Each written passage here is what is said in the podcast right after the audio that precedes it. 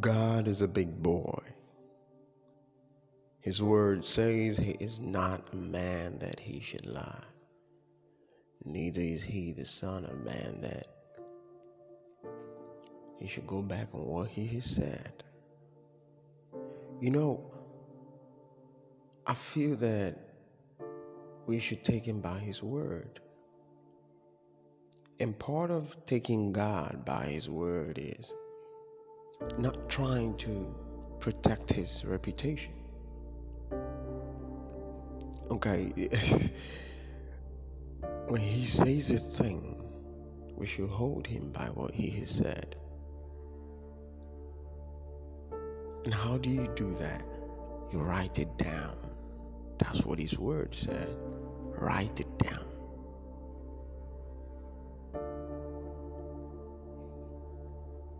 You know, my my daddy would always say, when there's a prophecy, son, write it down. So that when you go to God in prayer, you would read it out to Him and say, You said. My, my daddy has like books, like exercise books where he has, you know, just notebooks where he has written all the stuff that God has said to him concerning his life, his family, his kids, his grandkids, kids. I learned it from my daddy to pray for my kids long before they get here, to pray for my grandkids, and you know, even onto the fourth generation. So, what he does is he makes their path straight in the realms of the spirit you know just so to make life easy for them when they get here. So I, I do not know what it is that the lord has shared with you what he has told you concerning whatsoever. Hold him by it. That is how we know our god Hold him by his word. And please, today's messages about you not protecting God's reputation. If he wants to fail, let him go ahead and fail. It's not it's not on you. It's on him. And so when you begin to do that, you you take yourself out of the equation and have God in that equation. It's no longer about you, it's about what he said. It's about whether he's going to fulfill it. So stop worrying about how God is going to do it. Stop worrying about whether he is going to do it. He has said it. He doesn't do it. That's his business. It's on him, not on you. Whew. What a fine day to be alive. and dare I say, a better day to be grateful. Remember this gratitude 247365 that is the code. Your that is the code. And the thing about gratitude is it helps you live longer. It helps you appreciate the great things that are happening around you. It helps you appreciate the seemingly little things, the little steps that make up a giant leap. It gratitude makes you appreciate all of that. You you don't take nothing for granted. You take stock. So a grateful heart is something that I, I feel that we all should have, right? And not just gratitude towards God. It's gratitude towards your partner, towards your kids, you know, towards your parents, towards family, towards friends.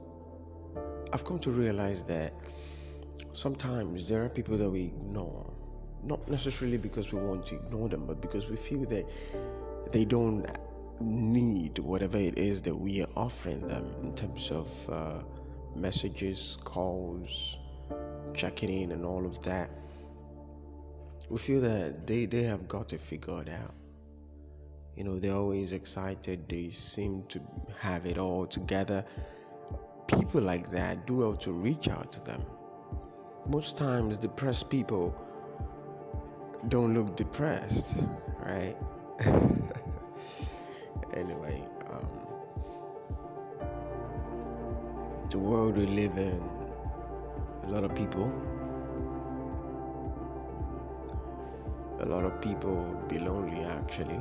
So just reach out, reach out to people, be there for them, right? Do the much you can to make the world a better place. And yeah, that's it. You see how great life is going to be from there on. Focus on the positive things that are happening to you. Because trust me, there's going to be a whole lot of negatives, okay? But you just have to focus. Like, focus on just those amazing things. If you if you can't find anything, I don't know, just thank God that you're alive. You've got some good health. And if you don't have good health, well, thank God that you're alive still. There's hope for you. I feel that sometimes we fall sick just to appreciate health. Really. You know, sickness just comes our way so that we get to appreciate the good health that we had. So remember to exercise, eat eat good food, alright? Vegetables and stuff. You're not just living for yourself. You're living for friends, you're living for family. The world needs you. Remember this. The world needs you. So don't go anywhere. Well, for those of us in Nigeria, it's no longer about what Nigeria can do for us, but about what we can do for this nation. And I gotta say this if you've got this nation at heart, you would go out there, get your permanent voters card, your PVC, and come 2023, you would vote Peter Obi for presidency. Because at this point, this country, this nation cannot do anything for us. Anything substantial. Yeah, what the fuck is Abado? Huh? What's con? What's Gari and Yam? What is that? Are we going to raise our generations on shit like that? Let's take this nation back. Young people, old people. See, it's not even about who's young, who's not young. It's about who is going to drive this nation out of the shithole that it already is in. Okay? This nation is it's it's crazy. It's crazy what's happening. Eh? Crazy just to worry everybody, I swear. You know. So Remember, above all things, faith without work is dead. No matter what wishful thinking that's going on in whatever corner that you find yourself, if you don't put in the work, I'm sorry, it's just gonna be some dead dreams. And we all do not want that now, do we? Well, still Frank, do stay safe and bye for now. Remember, always be obedient. Peace.